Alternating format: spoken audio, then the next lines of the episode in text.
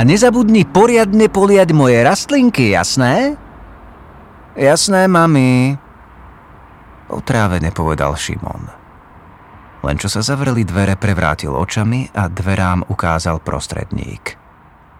Potom obišiel celý byt a takisto počastoval každú jednu rastlinu, ktorú jeho matka za tie roky navláčila do bytu.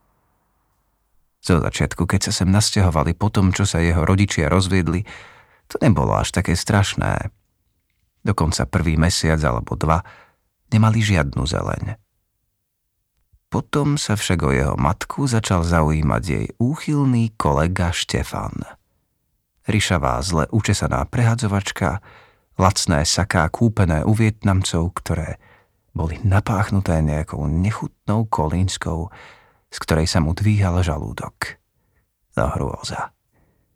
Vždy, keď k ním prišiel na návštevu, úlisne sa na neho usmial a do rúk mu vtisol nový darček. Zo začiatku to boli hračky z druhej ruky alebo obnosené zle vyprané veci. Jedného dňa však prišiel ešte viac vyškerený, až bolo vidieť tú hrstku zubov, čo mu ostala. Šimo, pozri sa, čo som ti priniesol. Šimon neznášal tú prezivku. No jeho matke sa páčila, tak sa musel za každým na silu usmiať, hoci mal sto chutí vraziť mu jedno. Možno by mu vybilo zostávajúce zuby. Čo také? Šimon falošne odvetil, zatiaľ čo sa snažil, aby sa nezadusil z odporného zápachu, ktorý Štefan okolo seba šíril. Niečo extra! Kaktus! Natešene zvolal matkin nápadník a podal mu igelitku, ktorú schovával za chrbtom. V nej sa schovávala tá najmenšia rastlina, akú Šimon kedy videl. Bolo to ešte menšie ako jeho malíček. Chvíľu sa na to nerozhodne pozeral. Nevedel, či to nemá byť pokus o žart. Keď sa mu však pozrel do očí, videl, že to myslí vážne – E, to je krásny darček. Vďaka, Ujo Štefan. Povedal, rýchlo ho objal a utekal do izby. Preč z dosahu toho odporného smradu. V izbe vyložil kaktus na parapetnú dosku, zatiaľ čo z obývačky počul, ako Štefan nechutne dvorí jeho matke. Aké máš krásne líca. Mmm, a tie lítka. Rád by som si ich pozrel zblízka, hovoril nápadník. To však už mal Šimon slúchadla na ušiach, snažiať sa zabudnúť na všetko, na kaktus aj na toho ryšavého psa, ako ho nazval vo svojej hlave. Jeho matka však nezabudla ani na jedno. Dačekom bola priam nadšená a tak na každej ďalšej návšteve Štefan priniesol novú rastlinu. Za začiatku to boli malé kvietky, čo skorej však začal nosiť niečo, čo malo len malý kúsok od klasického stromu. Takto to pokračovalo niekoľko mesiacov, pokiaľ sa jej nápadník nezunoval a prestala ho pozývať do bytu. Šimon dúfal, že s tým ustane aj záujem o rastlinstvo, ten sa však naopak zvýšil – do bytu začala nosiť ešte viac kvetín, hnojív, rôzneho záhradkárskeho náčinia. Dokonca zašla tak ďaleko, že načrela do úspor, ktoré mali slúžiť na Šimonovo štúdium na vysokej škole a na okraji mesta si prenajala malý foliovník u jednej babičky. Tak ju teda nazývala jeho matka. Šimon na ňu myslel ako na tú starú pojašenú strigu, ktorá vnútri domu chovala stovky žiab – bol u nej len raz a tomu bohato stačilo. Ešte týždeň potom mal veci napáchnuté žabacinou a stojatou vodou. A tam smerovala aj dnes, keď sa lúčila so Šimonom vo dverách. V poslednej dobe sa u nej zdržiavala čoraz častejšie. Niekoľkokrát u nej dokonca aj prespala. Pravela, že majú rozrobené nejaké experimenty.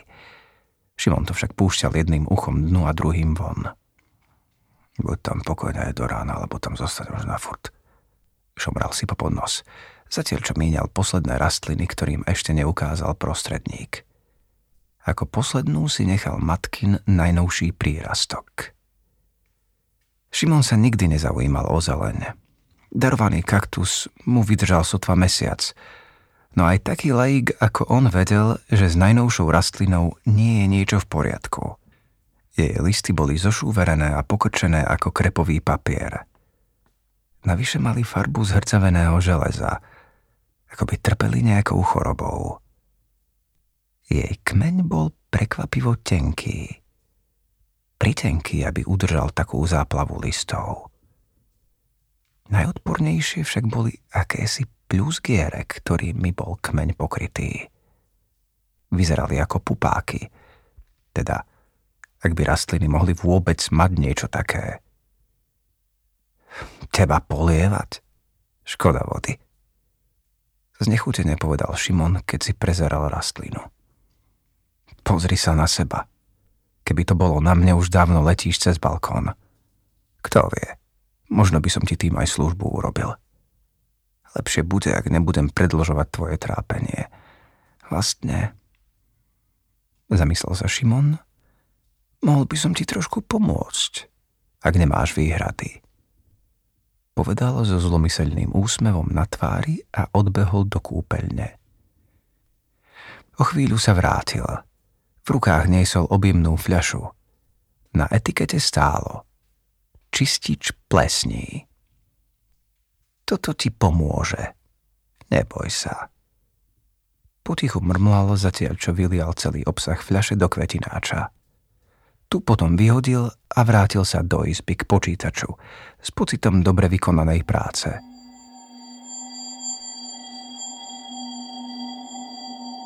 Čo tu tak strašne smrdí? Spýtal sa Šimon sám seba, keď sa zobudil uprostred noci na to, ako ho tlačí mechúr. Nič podobné v živote necítil. Mal však tušenie, že to nejako bude súvisieť s rastlinami.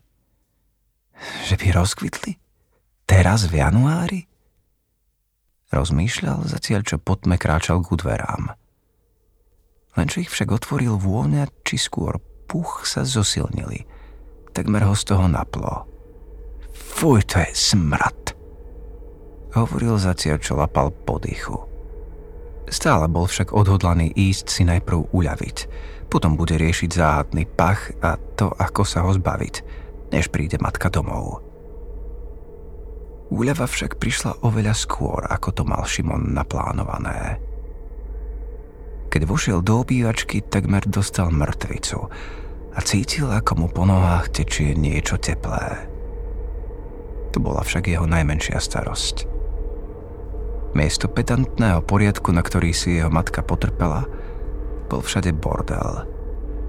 Krížom krážom ležali rastliny, aj kôpky hnojiva. Takmer ako by vstúpil do matkinho foliovníka. A priamo na gauči, navyše na jeho obľúbenom mieste, sedela matkina najnovšia rastlina – ktorú len pár hodín dozadu kvalitne polial. A nebola len položená. Skutočne sedela. Korene sa jej tiahli po spodnej časti, zahnuté presne ako nohy. Kmeň bol podivne vykrútený, akýmsi zvráteným spôsobom pripomínal chrbticu. Dokonca z neho vyrastalo zo pár menších konárikov, ktoré akoby boli paródiou hrudného koša. Najhoršie však boli listy na vrchu, či skôr koruna z nich, ktorá pripomínala tvar ľudskej hlavy. Čo to má Doriti znamenať? Nechápavo a vystrašene povedal Šimon. Ahoj, Šimo. Ozval sa tichý, nenápadný hlas – ktorý znel takmer ako šušťanie listov. Kto to hovorí? Vystrašene sa opýtal Šimon a obzrel sa. Nedokázal určiť, odkiaľ zaznel ten hlas. Marilo sa mu, ako by sa ozval z viacerých miest naraz. Okolo seba však videl stále len rastliny. No v prítmi to takmer vyzeralo, ako keby sa ich listy jemne kolísali. čo my hovoríme. Znovu sa ozval ten istý hlas, tentoraz trochu silnejšie.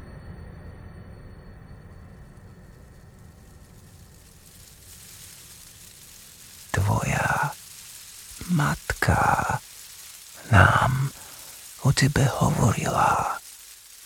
Chceme byť s tebou, Šimo. Neviem, čo, čo to má byť za for, ale radím vám, aby ste prestali a okamžite išli do ryti. Šimon sa prudko otáčal, snažiať sa odhaliť, kto si z neho robí žarty. Okrem rastlín však nikde nebolo nikoho. Neboj sa, čo skoro bude potom, povedal neznámy hlas a odmlčal sa. Šimon sa už, už chcel rozbehnúť k vchodovým dverám, keď v tom pocítil dotyk na nohách. Automaticky si ich chcel vyslobodiť. Zistil však, že to nedokáže. Od pása dole bol paralizovaný a cítil, ako nehybnosť a stuhnutosť postupujú hore jeho telom. Keď sa pozrel dole, z hrôzou zistil, že mu nohy ovíjajú stonky rastlín, ktoré stúpali čoraz vyššie a vyššie. Pomoc! Pomoc! Zvrieskol. Bolo však už neskoro. Popínavé výhonky rastlín ho už láskali po hlave. Mami!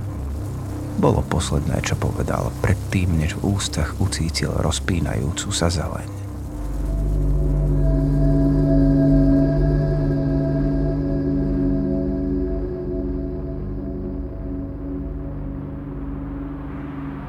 Už som doma? Povedala mama na druhý deň ráno, len čo vošla do bytu. Odpovedou jej však bolo len ticho. Ja som ti to hovorila. Povzdychla a vybrala sa k najnovšiemu prírastku. Takmer ho však nespoznala. Listy už neboli suché a pokrčené. Miesto toho boli jasne zelené a plné, takmer mesité šírili opojnú vôňu.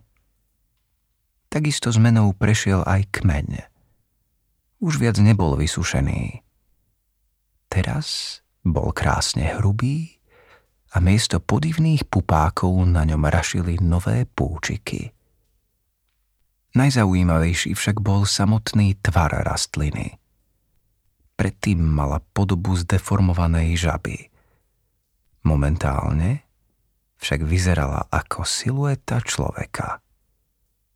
Čo už, aspoň niečo z teba je, povedala matka a z kabelky vytiahla mobil. Chvíľu do neho ťukala a priložila si ho k uchu. Zdravím. Áno, som to ja. Prepáčte, že vás otravujem, ale mali ste pravdu. Áno, presne ako sme predpokladali. Žaby nestačia. Myslíte? Môžem mu skúsiť zavolať. Adam bude ešte stále taký nadržaný. Vyhovorka? Aha, myslíte ohľadom Šimona. Nuž, povedala matka a jemne pohľadila listy. Poviem, že aj jeho začala baviť botanika.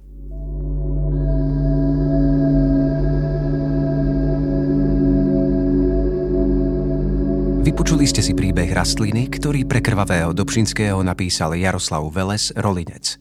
Keď sa vám príbeh páčil, budem rád, keď dáte krvavému Dobšinskému like a prihlásite sa na odber.